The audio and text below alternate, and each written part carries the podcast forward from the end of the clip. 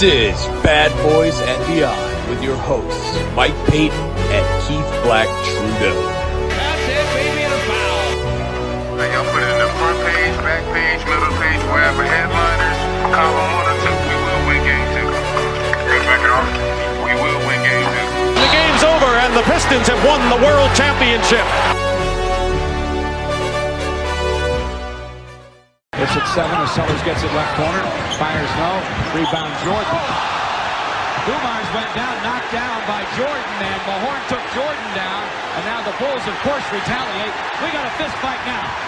And all the folks on both teams are involved. The thing that did surprise me was sitting on on the bench and I had a folder in my hands and uh, suddenly Johnny Bach was on top of uh, Mahorn. And I think, uh, you know, Doug went from inactive to active at that time. Now when he gets active, forget it. Mahorn shrugged him off like a dog uh, gets shrugged off by a bear. And uh, suddenly Mahorn was standing in front of me and I thought I had him stopped. And Doug attacks him from the side for the second go-around. But it was, I think it was a, a unifier. The fight was a unifier because uh, I think the spunk that Doug showed is always something that players admire in a coach. Sellers gets it left corner. Fires no. Rebound. Oh my God, he put Doug Collins through a table. That that was as close as an NBA game will ever get to pro wrestling. Oh, I love every minute of it. Welcome to back to Bad Boys and Beyond. I'm your host, Mike Payton. With me, as always, is Keith Black Trudeau. And if you can't tell from the video that we just played, we're talking Mr. McNasty today. Mr. Love Taps, Rick Mahorn is the uh, topic of today's episode. I am super, super excited. Uh, I hope that you adjusted the bass in your car for Phil Jackson's voice because, good lord, that guy's got a deep voice. anyhow, uh, Rick Mahorn is what we got going on today. Keith, are you pumped about this one? Because I definitely, definitely am.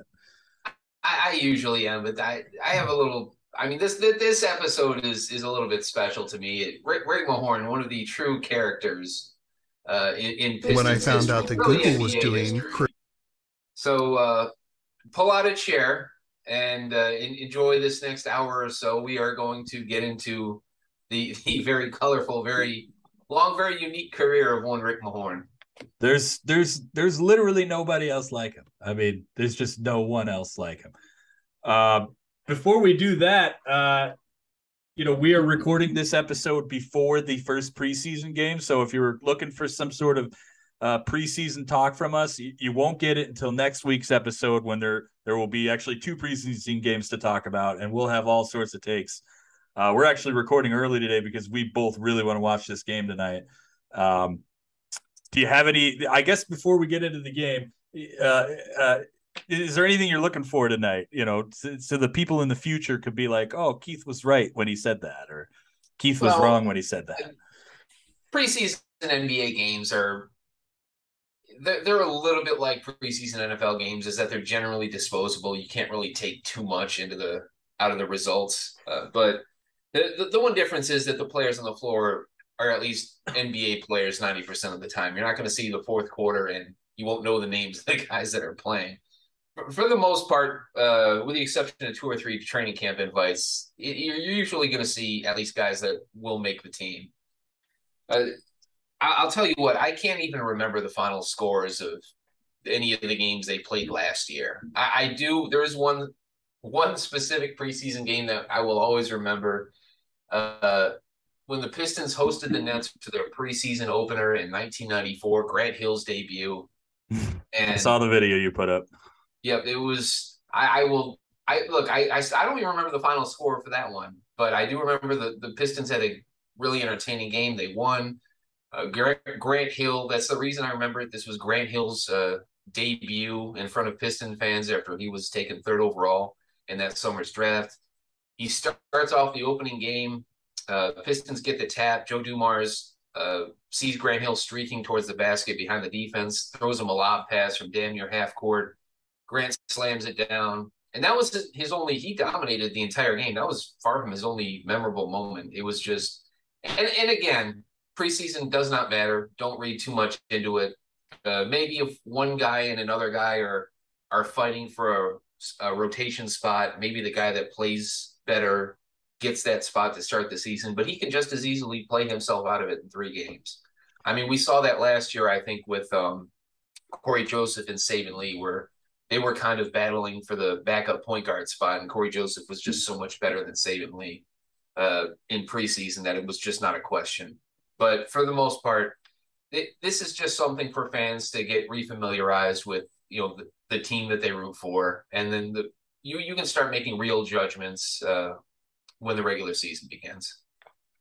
Yep. Hey, I've been a Pistons fan my entire life. Tonight is the first preseason game I will ever watch. Uh, so it, it, may guess, the, it, may be the first one that's ever been on TNT, to my knowledge. Yeah, it's strange that it's getting national coverage. Well, I guess it's not too strange when you have the, you know, uh, Jaden Ivey and obviously Cade Cunningham is kind of becoming a yeah. big star in the league. Uh, but yeah, this is so that that should tell you everything you need to know about how I feel about the current Pistons and how I am excited to watch a preseason game. But anyways, let's get to the let's get to the real topic. What we came here to talk about, Mr. Rick Mahorn. Let's flash back to the early days. Uh, uh, Rick Mahorn. We talked a little bit about this on the Lindsey Hunter episode uh, about HBCUs and how rare it is for for NBA players to come out um, on this side of you know history. Obviously, as you had mentioned earlier, in in in the NBA's early days, a lot of players were coming out of HBCUs, but um, nowadays, at least in the 80s to now, it's kind of rare. Rick Mahorn is one of those players. He played for Hampton Institute back in the day. Uh, what what do we know about Rick Mahar- Rick Mahorn's Hampton days, if anything? What do we know about those days? Uh, not much, especially. Uh, I, if there's any video at all of Rick Mahorn playing at Hampton, I don't know if it exists. Uh, Hampton was known as Hampton Institute. Uh, back then, they were not raised uh, to university status until 1984. Uh, I'm not quite sure where Institute falls in the scholastic scheme of things, but uh, Rick, Rick Mahorn for he he dominated that that level just the way you'd expect a player with NBA uh, talent to dominate that level. He was just a machine. Uh, 28 points, 16 rebound average his, his senior year. Uh, to this day, he's really the only NBA player that's ever had a real career out of Hampton. Um, de- with all due respect to Devin Green, who had a cup of coffee, I think, with the with the Kobe Lakers sometime in the mid 2000s, but his entire NBA career was, I think, a third of a season.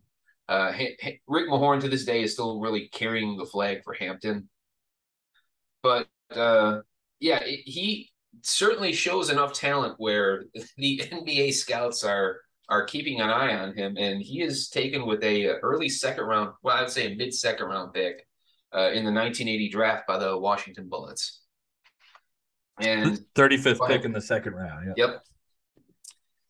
And you you would expect Rick Mahorn for some background information.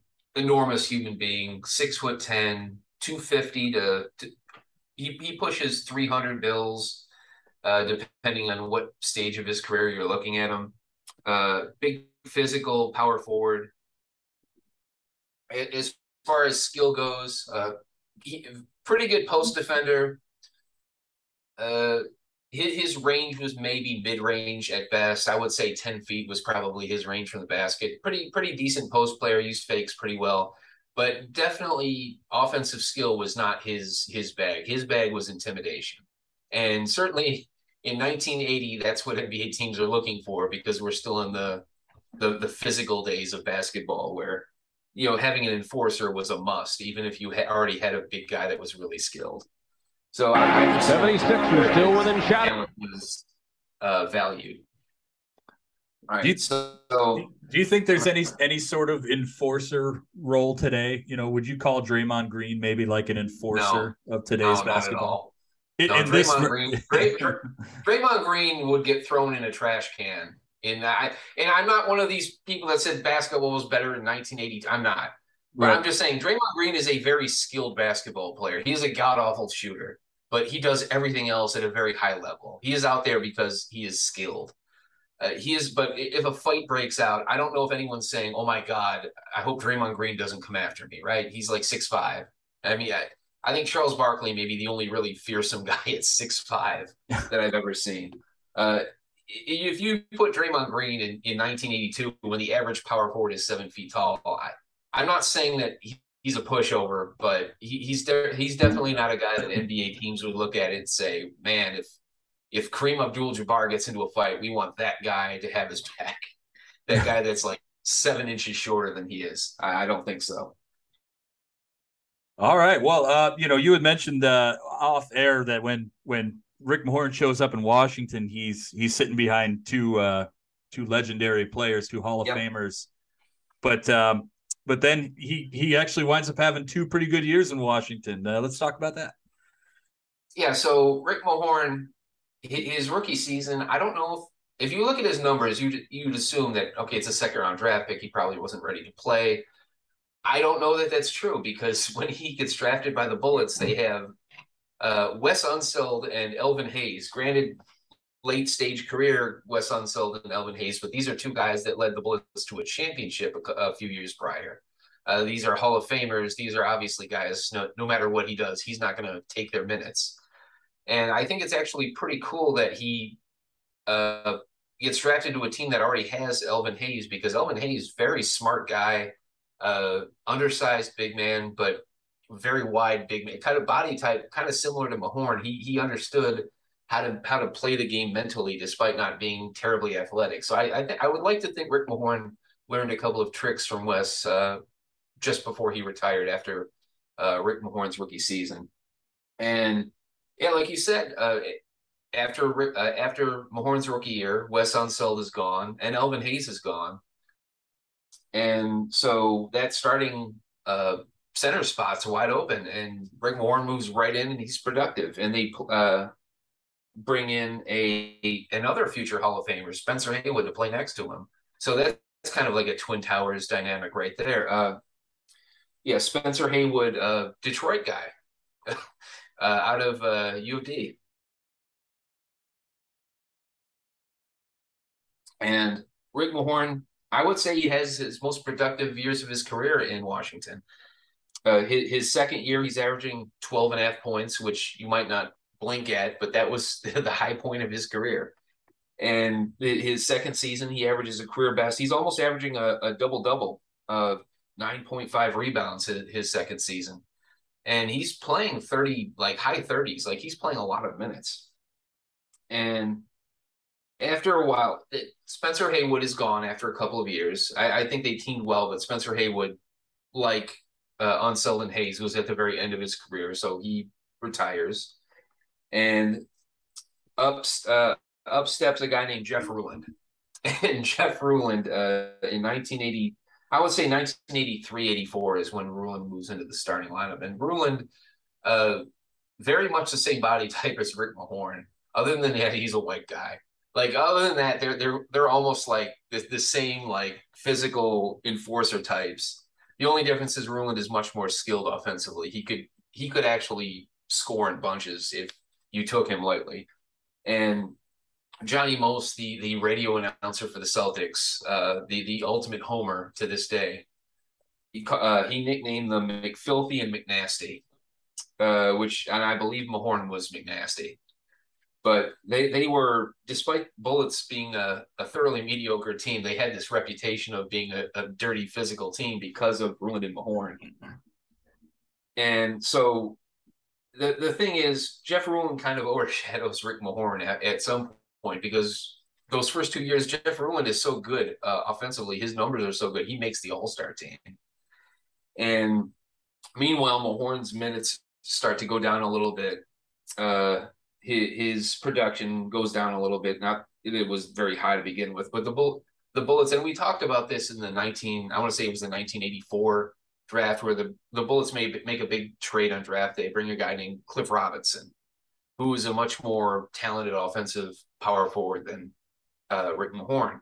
So you can not, see not that, Uncle Cliff, not Uncle Cliff, right, the other Cliff. This was a different Cliff Robinson. This, yeah, this was late 70s, mid 80s Cliff Robinson and you can see them kind of phasing him in as Mahorn's minutes uh, start to dip a little bit. And one team uh, that's looking, paying attention to that situation is the Detroit Pistons. And Jack McCloskey, the great GM of the Detroit Pistons, uh, he is having an awful time trying to find a power forward. He's been GM of the Pistons for six years now. He's got all the guard positions locked down. He's set there. He's got this sweet shooting small forward in, in Kelly Tripucka, and he's got a center in Bill Laimbeer that's already entrenched himself as an all star. And he, for whatever reason, he just cannot find that fifth starter to, to move in and play power forward next to Laimbeer. And currently, they had a guy named Dan Roundfield, and that was McCloskey's first big attempt to get this former All Star from from Atlanta.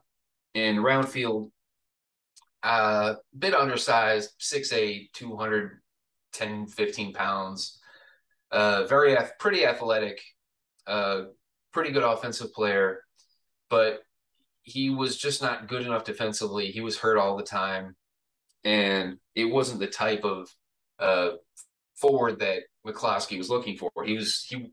This is at the point where he wanted to transition the Pistons into something better defensively. So he trades Roundfield to Washington uh, for Rick Mahorn, and this is the, the great uh, exchange that takes place.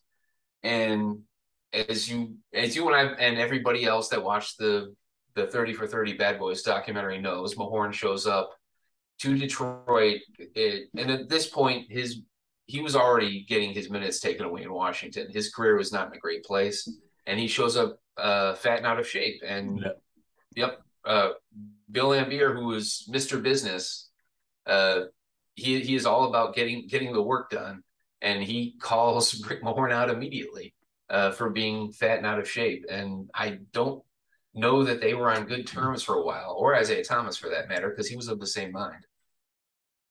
And and Rick even mentions in that um, in that ESPN 30 for 30, uh, the Bad Boys one that I, I love, which was actually honoring Pistons Day there last week, uh, that he didn't like Isiah. You know, he hated hated Isiah's smile. And he wanted to get that smile is what he would say every time i saw that smile I want to get that smile but it's funny that they trade round roundfield who's undersized for a guy who's clearly oversized, oversized. Yes. yeah uh, so when when does mahorn really start to kind of uh, fit in with with this pistons team when does he get into shape when does when does all that start to happen and and this is the thing for the people that watch the documentary you kind of get the impression that mahorn uh, after getting uh, embarrassed the first day of camp by his teammates, he oh he immediately learns his lesson. He he starts working out and everything is he he just fits in seamlessly. No, that's actually not the case. It it stays that way for quite a bit. Uh, Rick Mahorn that first uh, season in 80, 85, 86, keep in mind they bring him in to be a starting power forward. Like that's the intention. They were very clear on that. And Rick Mahorn, uh, the, the Pistons start out terribly uh, that the first like half of that season. And a lot of it was because Mahorn had no place on the floor. He was too slow. He couldn't run with Isiah in transition. And on defense, trying to play power forward, even in the 80s, the, the quicker perimeter bigs were just going right by him. He just he didn't have the stamina, he didn't have the foot speed. Uh, he needed to lose weight and get in better shape, and that just wasn't happening. So his, his minutes, if you look at his first season in Detroit, he's only playing 18 minutes a game. And this is a guy that played 37 minutes a game in Washington at one point. And he gets benched for Kent Benson, who was the guy that they brought him in to replace. And I think Earl Cureton started at power forward in the playoffs that year. It was just a mess. And we we go into 86, 87, and the Pistons, Jack McCloskey has kind of given up on Rick Mahorn. Uh, he he he goes and trades for another power forward, a guy named Sidney Green. Uh, re- I think it was rebounding machine. Sidney Green was was his nickname.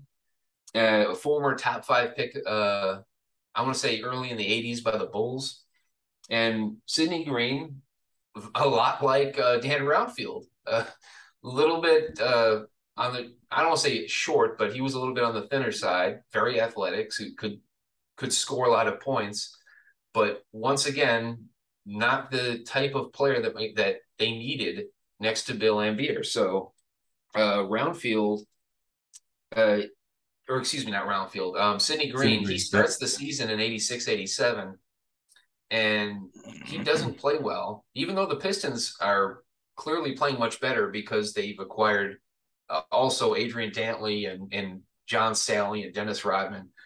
Their, their talent level is much higher, so they're they're still winning games. But Sidney Green is uh, is struggling.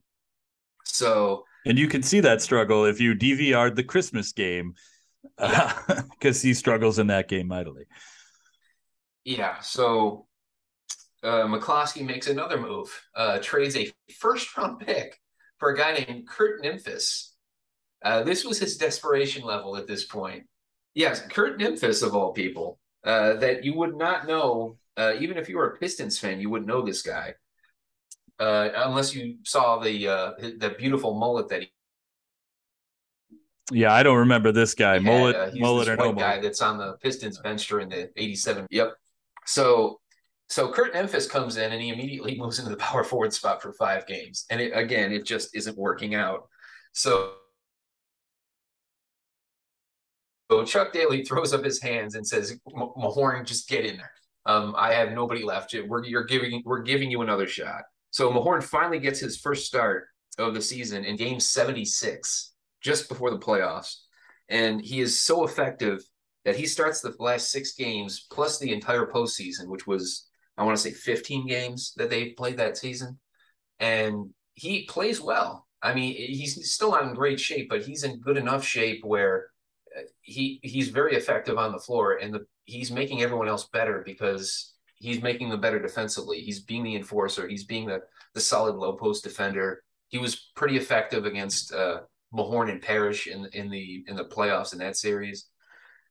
So, despite them losing in the conference finals, uh, it was uh, it, it was a very good experience for Rick Mahorn because it convinced Chuck Daly and the rest of the the franchise that he should get another shot. So 1987-88 is when we really see uh, the Rick Mahorn that we remember in, in Detroit. This is when uh, when Rick starts. Um, yeah. This is when Rick starts swinging some fists and and uh, stuff like this happens. 76ers still within shouting distance. It's a seven-point game. Nearly four minutes of this quarter have elapsed. Vinnie Johnson came off the pick. Guns in and out. Rebound Mahorn. Barkley fouled him. And uh-oh. Barkley slapping Mahorn in the face. Barkley challenging Mahorn. Ricky Wise, though, to back off. Now, that's going to cost Barkley something. Do you toss him here or not? Mahorn did not throw a punch. He challenged him verbally. And Barkley with the open fist. You got you got to love watching that video, and Rick is just smiling the whole time because he's like him and Laimbeer together, the ultimate antagonizers. They knew they were going to annoy the hell out of you one way or another uh, you know, this is and, and and this is just one of the fights that that Rick Mahorn's uh, remembered for. I mean, what you know, there's there's the Dominique Wilkins one, which I'm sure we could touch on. There's the Michael Jordan one that we did at the top of the show, uh, or Doug Collins, I should say. Um, are we leaving any out? I mean, Rick Mahorn seemed to fight with everybody in the NBA back then. Yeah, 80, 87, 88 was really Rick Mahorn's by far his best uh, season as a Piston he, his he's now starting just about every game. Uh, he's having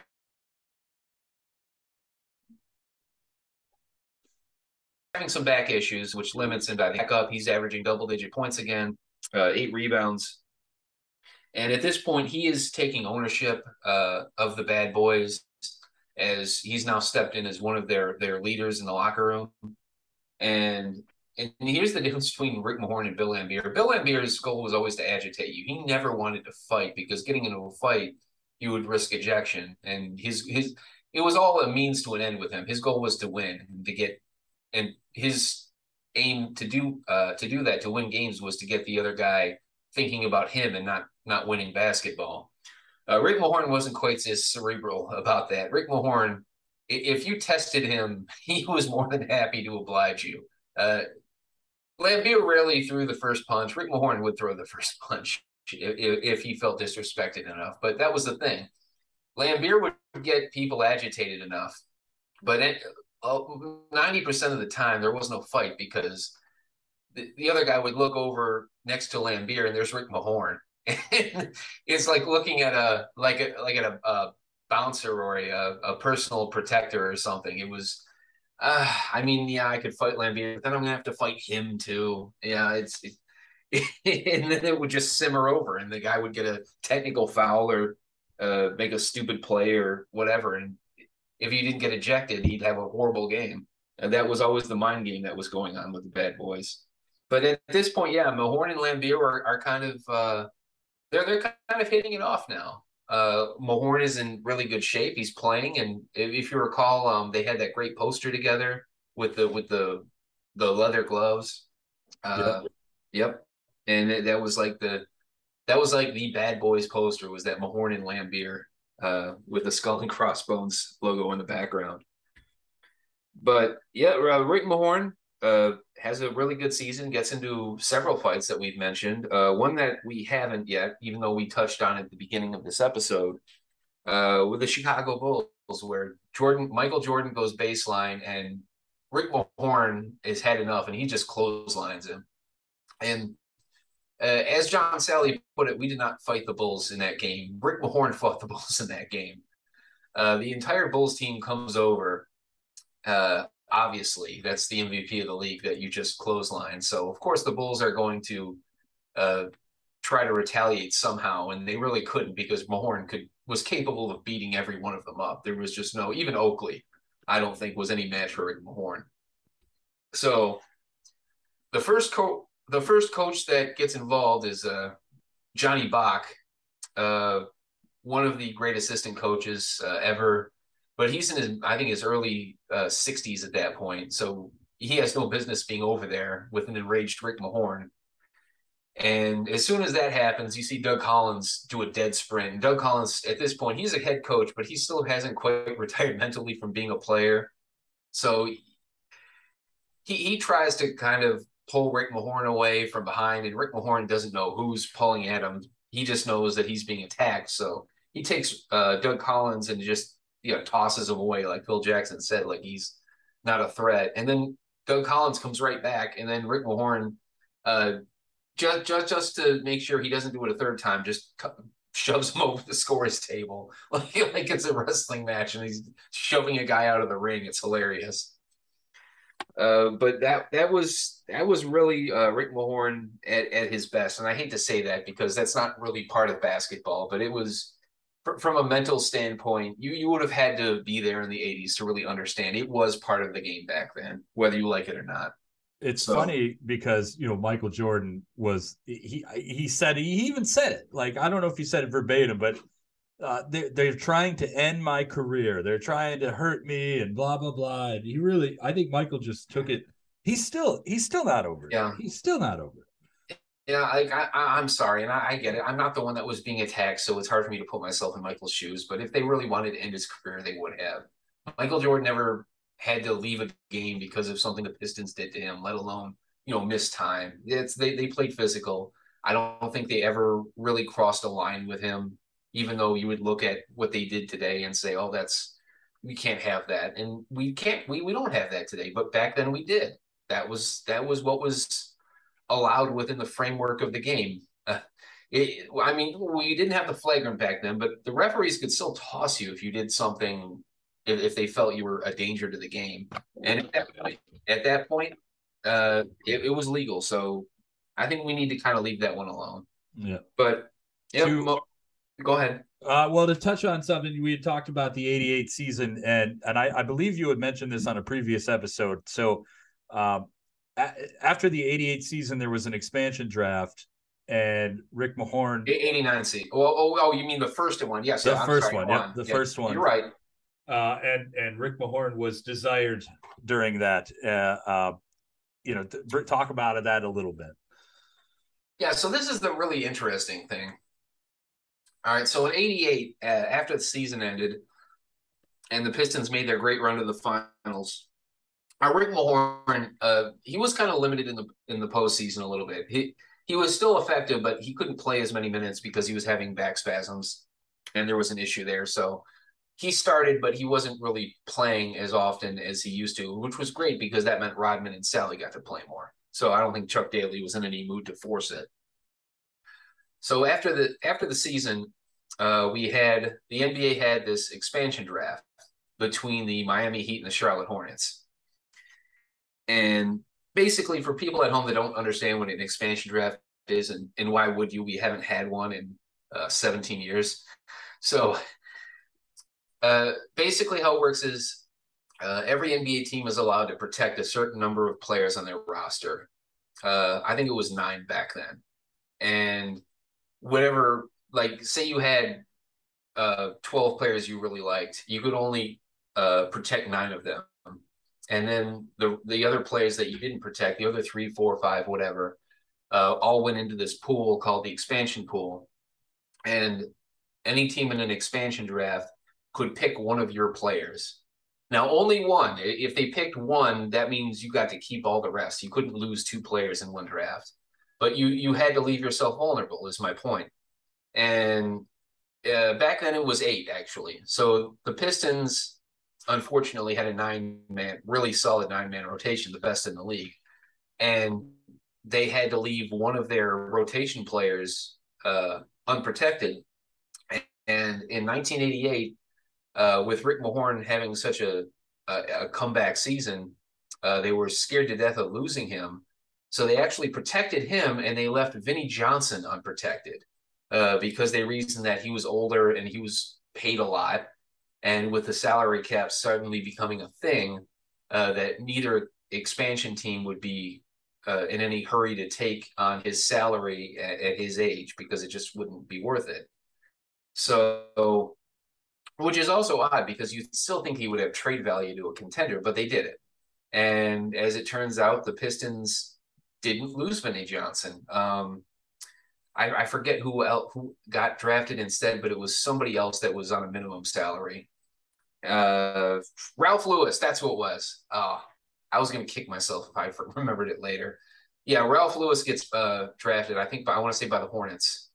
And Vinnie Johnson gets saved by the Pistons and we move on to the 89 season. So Mahorn, uh, best shape of his life. He's looking trim. Yeah. And he's yep, he's coming off of back surgery. So his he's not getting quite as many minutes as he was the year before.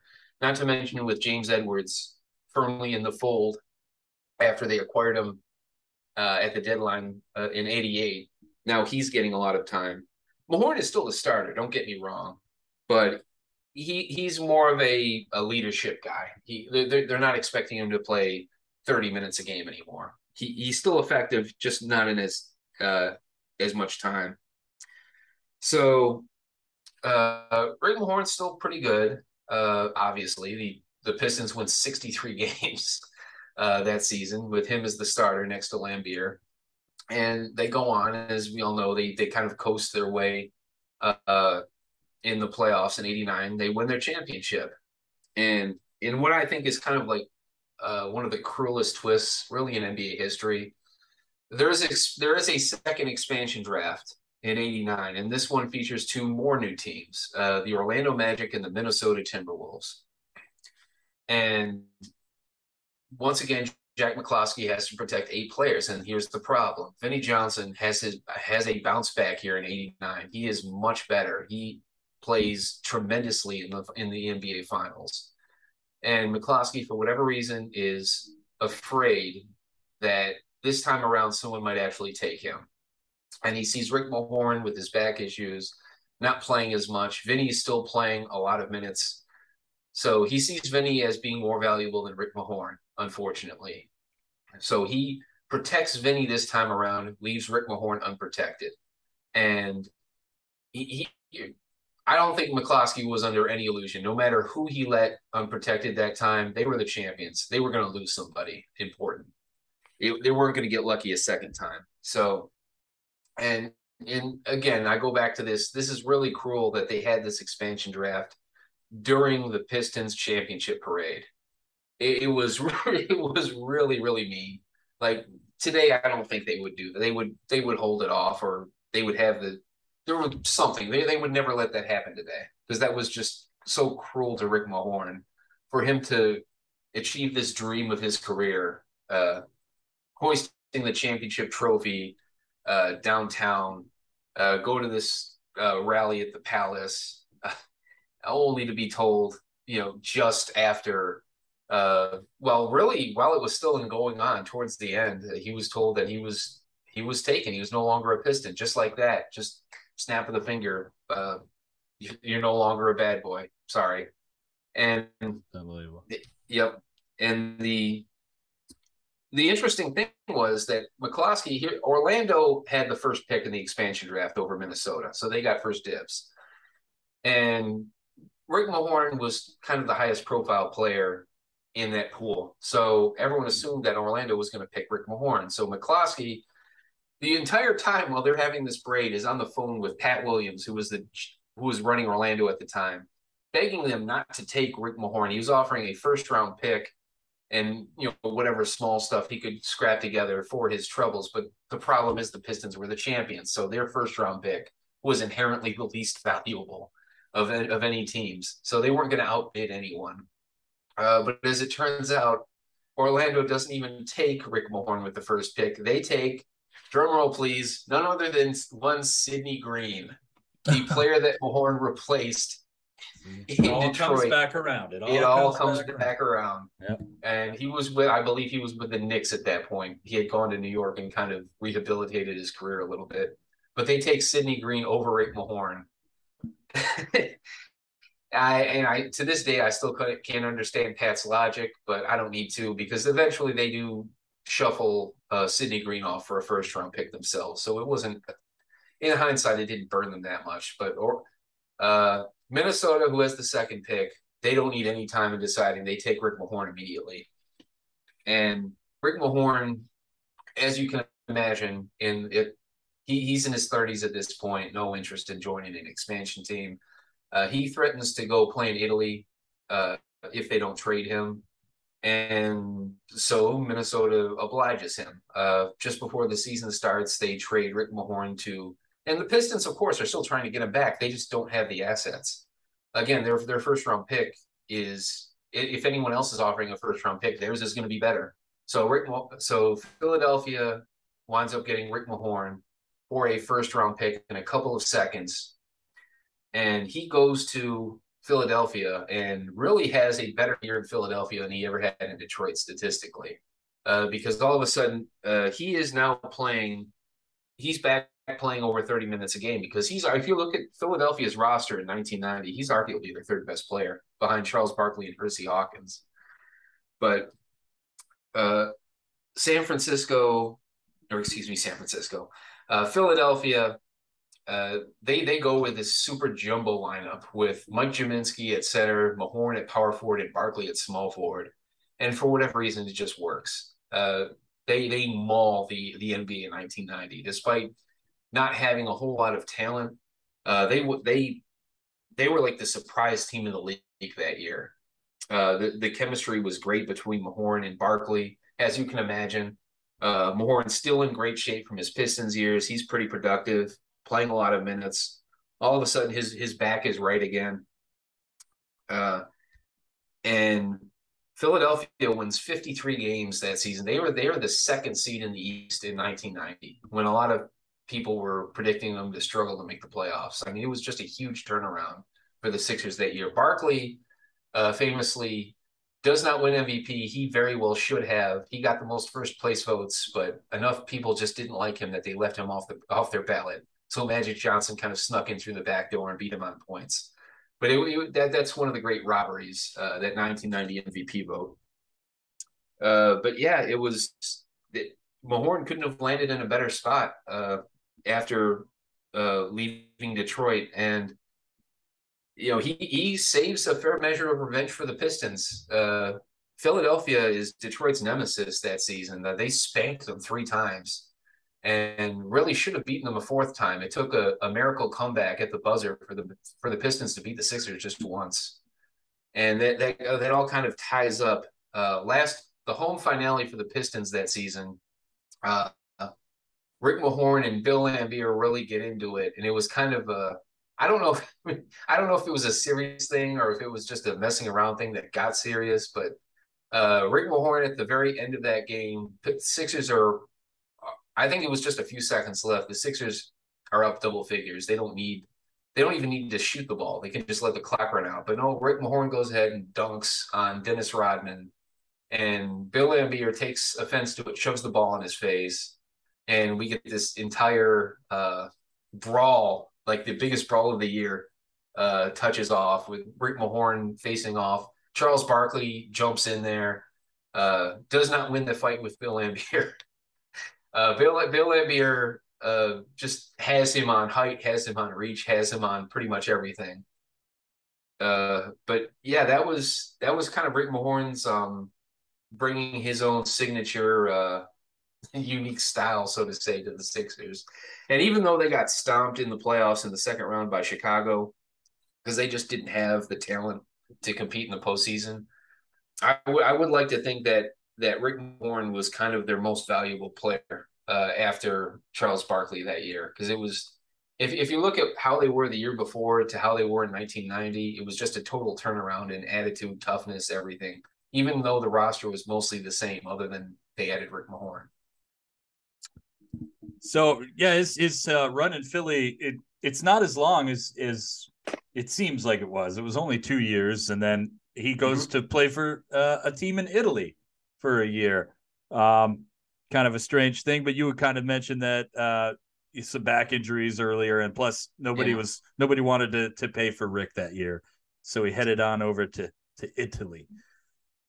Uh, but then he comes back, and Chuck Daly is now coaching the New Jersey Nets, and he brings in Rick Mahorn to join him. Let's talk a little bit about that Nets run, if there's much to talk about at all. Yeah, so and, it was kind of a sad end for Rick Mahorn because I don't think he would have been playing uh, in Italy if the Pistons had kept him. But the Sixers in '91 were in, in rebuild mode. They, they were already looking to trade Charles Barkley, so they just declined Rick Mahorn's option year for that year, and Italy was offering you know more money than he could probably get in the league. So he he left, and I I think I don't even know if he would have come back to the NBA if it weren't for Chuck Daly um, reaching out to him uh, Chuck Daly, the great coach of the Pistons, had left uh, uh, the team to join the Nets uh, in his absence.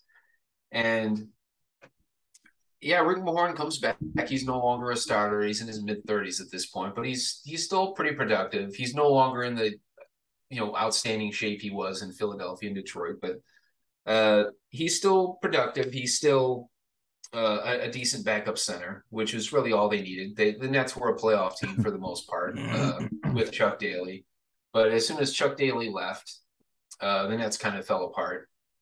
Uh, it, it's weird because he was Rick Mahorn was in New Jersey for I think four seasons, and yeah, after run after the first yeah after the first two, Chuck Daly retires, and then they're semi-competitive in '95, but not really. And in '96, they're just terrible so you, you would think this was, uh, and at age 37, you think this was where Rick Mahorn's career kind of ends. Right. Uh, but it doesn't.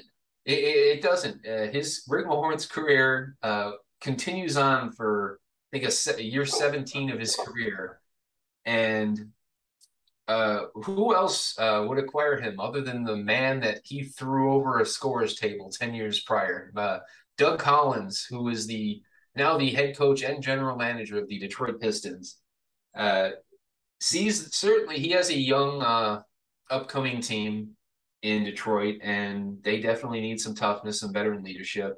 So he he certainly sees the value in a man that would throw him over a scores table. So he he brings in Rick Mahorn at age 38 uh, to be the third string center really on, of the Pistons. He doesn't play that often, but when he does, let me tell you, he is effective, uh, despite being old, despite being uh, out of shape. Just he, he almost turns. He kind of turns into Bill Laimbeer. Like he uses all those lessons that he learned in the '80s, and he becomes this this guy that outthinks you. And what he develops, and he kind of dabbles in this in his prime, but really once once uh, he comes back to the Pistons in the late '90s uh, we have this move called pulling the chair, and it's where you when when you're defending the post and the post player is backing you down, and you put a forearm into the guy that's trying to back you down, and you you push a little bit, makes him push a little harder, and it's kind of this tug of war where you're going back and forth, and you anticipate when he's going to back in, and you just step away, and all that leverage just gets erased. And what happens is, especially with a guy that's seven feet tall, he's going to lose his balance and he's not going to get it back. And, and Rick Mahorn would do this. God, he must have done this uh, two or three times a game when he when they actually put him in there, and it was just hilarious because everyone from Shaq to Vin Baker to to Luke Longley to uh, everybody got victimized by this because it was such a unconventional move that I don't I don't I don't want to give Rick credit for inventing this, but he was definitely the first one that used it as like a primary weapon to where players were kind of scared to post up Rick Mahorn. They would just immediately get into their shooting motion instead of trying to get closer to the basket. It was pretty crazy because Rick does not at all look like he deserves to be out there. Like this is at this point, he looks like he would get abused on defense. And instead, the Pistons, and again, small sample size, he doesn't play much for the Pistons those two years. But when he does, they are two to three points better defensively in defensive rating uh, per 100 possessions than they were with him off the floor. It, it, it is it is nuts because even as a kid watching him play, I'm thinking, why is he out there? And then you know they the Knicks would throw the ball to Patrick Ewing, and then he'd stumble to, he'd stumble to the ground like a three year old learning how to walk. It it was uh man. Uh, it, it, it, was it was pretty comical, but it was also kind of a tribute to Rick Mahorn for finding a way to stay to keep himself relevant as an NBA player, uh, really until his 40th birthday. Yeah, it's a, it was a really interesting thing. I remember when when it was announced that he was coming back to Detroit, it's like, is he still even in the NBA? Yeah, like I mean, I knew that he played for the Nets, but that's like he's 38 years old, man. But but but it worked. You know, he pulled out those little veteran those uh moves like the you know like you had mentioned the, the uh, pulling the chair and stuff like that. I, I, people should be doing that more often now, if you ask me. Um, well, I, I think the problem is you don't see post ups that often anymore.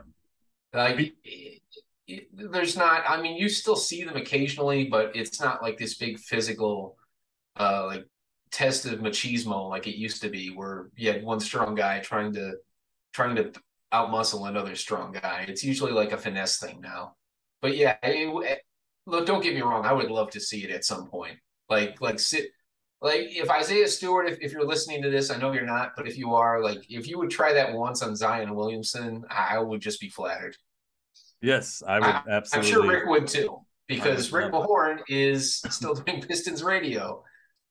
And yeah, that's that's kind of where he's been since he retired uh, at age 40.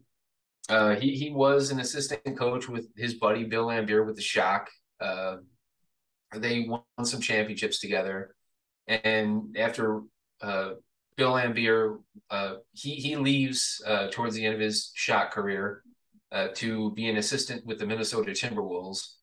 Irony, and uh, Rick Mahorn is technically their head coach for that that last you know two thirds of a season before the the Shock get dismantled and shipped off to Tulsa. And I know I'm not going to get, get into that, but I'm still bitter over it. Yeah, it still doesn't make a whole lot of sense. I don't, I don't know why uh, that even happened. Uh, according to um, his uh, his basketball reference page, he does play 16 games at the age of 40 with the Philadelphia 76ers. Obviously I don't remember anything of that. You you clearly don't remember any of that either. Oh, I, remember. I remember a, farewell type thing. Yeah, it, it was. I don't know if it was a ceremonial thing because I know. Look, Larry Brown is now the coach of Philadelphia '99. He's he's trying to get the Sixers back into the playoffs.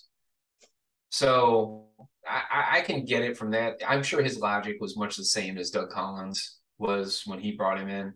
But obviously, yeah, he just at that point he just didn't have it anymore. I'm not sure if he even lasted the whole season or if that was just the 16 games was spread out over the course of the season.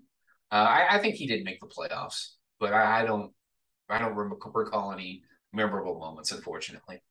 It's it's it's sad because if I feel like there could have been a great Allen Iverson, Rick Mahorn moment out there that we just We just we just missed out on or, or if it happened, we don't. I I don't remember seeing it, but well, that's that's Rick Mahorn's career. Uh, now we get to the two big questions that we always ask. Uh, first off, what is Rick Mahorn's legacy? Is for me, he's the he's the baddest of the bad boys. I mean, that's that's what you always you know. He's the guy that that it was he was going to fight you. He was going to get aggressive. He was going to love tap you. He was going to do all that. But but what is um you know beyond that? Is there is there any other type of legacy for Rick Mahorn in, in the NBA and with the Pistons? No, you kind of nailed it. Um, as I said previously, uh, Bill, Laimbeer was the original bad boy, but uh, Rick Mahorn, I think, was the ultimate bad boy. It was just his his entire, uh, well, not his entire, but once he really started uh, embracing the bad boy philosophy, he was like he was like their ultimate poster boy. He was uh, he was the the like the big everybody's big brother in the locker room, and including kind of Mahorn. They were like uh, they were almost like brothers at the end, uh, uh, towards the end of his time in Detroit. And I, I look obviously the Pistons proved that they could win a championship without Rick Mahorn in 1990 but I don't know if they would have gotten their confidence to that point if Rick Mahorn hadn't kind of guided them there and been that that big brother, that support system, uh, to get the Detroit to that point. But yeah, I, I think, and I, it's weird because he, I'm sure Sixers fans have some nostalgia for him for that that magical 1990 season that they had. But for the most part, I think I think Mahorn's legacy is certainly tied to Detroit, and I, I Mahorn certainly feels that way because he's still here. You know, uh, twenty years after he retires, he, he's he's still in Detroit, still embracing uh, the the culture here, still working as an analyst uh, for Pistons radio. So I, I think his legacy is very much tied uh, to Detroit. Yeah, he's one of those guys that you you know you always hope for when you're a fan that's just going to always be around. Um, he'll he'll maybe leave for a little while, but he'll always come back. And uh, he's just a Detroit guy, you know, like Barry Sanders or um, you know, you name it. There, he's a Detroit Joe Dumars. He's a Detroit guy. Like that's that's who he is. Um, and then you know the other question is, can he play in today's NBA? And I'm going to go ahead and say that he cannot play in today's NBA. I just don't I just don't see a, a way where a guy like him at his size, um, athleticism is not uh, that high, and, and and the NBA is a super athletic game now. I, I I just don't see where he can fit in. But maybe I'm wrong. What do you think? I would counterpoint to the fact that Steven Adams is still in the NBA uh, uh, 10 years later and he's still getting paid. So and Steven Adams is very much an 80s throwback guy. Uh, he's maybe a better passer than the typical 80s center, but for the most part, he's he's big, he's intimidating, he's floor bound. Those are all things that had, Rick Mahorn had in common. Now, if Rick Mahorn was ever out of shape today, like he was in the uh, mid 80s, no one would ever give him a look, and he wouldn't have a, he would never have a chance for a career. So that that would have been nipped in the bud very quickly. He would have had to choose between his career and you know his eating habits. But the Rick Mahorn that was in Detroit in '89 and '88 in Philadelphia in 1990, I think that I would like to think that that guy would have a place in the NBA. Maybe you wouldn't start him, but as long it's not like the NBA is totally devoid of players like him now. There are a lot less, I grant you, but there are still guys uh, even like an Andrew Bogut type, where they're out there as like a defensive anchor, even though they're not terribly athletic. They're they're still good around the rim. They're still good rebounders, and they're still you know somewhat intimidating. And I, I can't promise you that Horn would have a career because, as as I said in the beginning, he his skill level wasn't great. But I think there's there's a real chance that uh, in the right situation, I think he could have had a career. Maybe not what he had in the '80s, but I think he'd still have a career uh, in the NBA in uh, in some respect. Hmm. Well, I guess I guess you know, uh, Steven Adams, man, some real Steven Adams uh, uh, sass there. A little little dig into Steven Adams. Well, I mean, do you, you remember Steven Adams had who did he pick up like a child and carry across the floor? oh, Uh, I, that- I don't Well, it was it? You know, it was a guy that played for the Bulls. It was like a six ten, like it was like a prototypical, like uh, uh, Tony Bradley, I think it was Tony Bradley, who was a really tall guy, but it was like a typical like 6'10", 6'11", like skilled but not very muscular, um, 2020s big man. And Steven Adams just picks him up like a child in an altercation and just carries him from one spot to another, like like a parent giving a child a timeout like that to, me that's almost how i would see rick mahorn today because he wouldn't be able to get into fights like he like he used to but he he would still be able to show off like i am the biggest strongest dude in this in this building and you probably shouldn't mess with me i, I would like to think that mahorn would have a moment like that I guess I wouldn't put it past Mahorn to be able to figure out a way to bend the rules a little bit in today's game. Too. yeah that was always his specialty you're right Yep. he would he would always go up right to the line Uh, well, that's going to do it for Rick Mahorn. Uh, oh, wait. Oh, we got one more Not- thing. no, I think you have something for us. Uh, I believe you you had a, a personal Oh, yes. Yes. to share with Well, us about yes. Rick Mahorn. I got Rick Mahorn was the first basketball NBA player that I ever got to meet. Uh, it was during the uh, 1997 season, I believe. It was against the New Jersey Nets. Um, you actually gave me this game this game tape not long ago. This was like everybody was injured. Grant Hill was out, Joe Dumars was out, everybody was out, but Rick was healthy. Uh, and there, my uh, stepdad brought me to this game. It was like my birthday uh, uh, present for that for that year, and uh, we were just kind of sitting. We were behind the court, uh, behind the the hoop, um, and we saw on the other side of the court there was like a bunch of kids gathering together uh, by where the Pistons come out or would come out at the Palace, and we we like ran over there, and um, I, and I I, I shook his hand and I talked to him, and, and we were like, you know, I wanted to get his autograph, but I didn't have anything like to, for him to sign, so I had him sign my T-shirt. Um, and I I still have that T-shirt actually, and um, it wasn't just Rick Mahorn though. After after I met Mahorn, and and he was very nice, by the way. Uh, shook my hand and uh, cracked some jokes. I can't remember what he said. It was so long ago. But uh, Kenny the Jet Smith came up and he signed my shirt. This is when Kenny had his cup of coffee with the Pistons. And then Terry Mills came up and signed my shirt too. And then uh, we kept trying to wave down Grant Hill. But he was, I don't know, he he was he was walking back to the trainer's room or something. He was in street clothes. Uh, but uh, yeah, he he did unfortunately sign my autograph. Maybe one of these days I'll I'll be able to ask him why he didn't do that. Uh, but probably not. But that is uh, that's my Rick Mahorn story. The better story that happened a year later uh, when we had my birthday party at Joe Dumars Basketball City, and Joe Dumars just somehow showed up, and he was there, and uh, challenged him to a one-on-one game, and I beat him, um, eleven to eight. Uh, no, that, that didn't happen. But he did he did uh, he did sign a couple eight by tens for me and my friends, uh, which was awesome. So that was cool. We got to meet Joe Dumars on my birthday. But that's for another episode. Those Joe Dumars episodes are coming up. Everybody, just be patient. They're right around the corner. You're gonna love them. We, we we have both had Joe had uh, birthday parties at Joe Dumars Field House. Apparently, Is that Good place still open? no, no, I'm pretty sure I I read a couple of years ago that they uh they closed down. I want to say because I think it was a year or two ago. It wasn't that far along, but I'm I'm pretty sure I read on uh, some news article saying That that they were, sense. yeah that they were closing down. That place Just that because there was a lot of great memories there for people of our age at least. Yeah, you could play basketball. Plus, there was like a bar and grill or something upstairs, I think, too, if I'm not mistaken. That, that was a cool place. Yeah. Um, anyhow, that that will do it for our Rick Mahorn episode this week. Um, the Pistons are going to be on about ten minutes. I am excited. Uh, eh, uh, we next next Piston that we've got. We're not going to tell you who he is, not yet, but I will give you a clue, as I always do. You can find this next player on the elemental chart. There you go.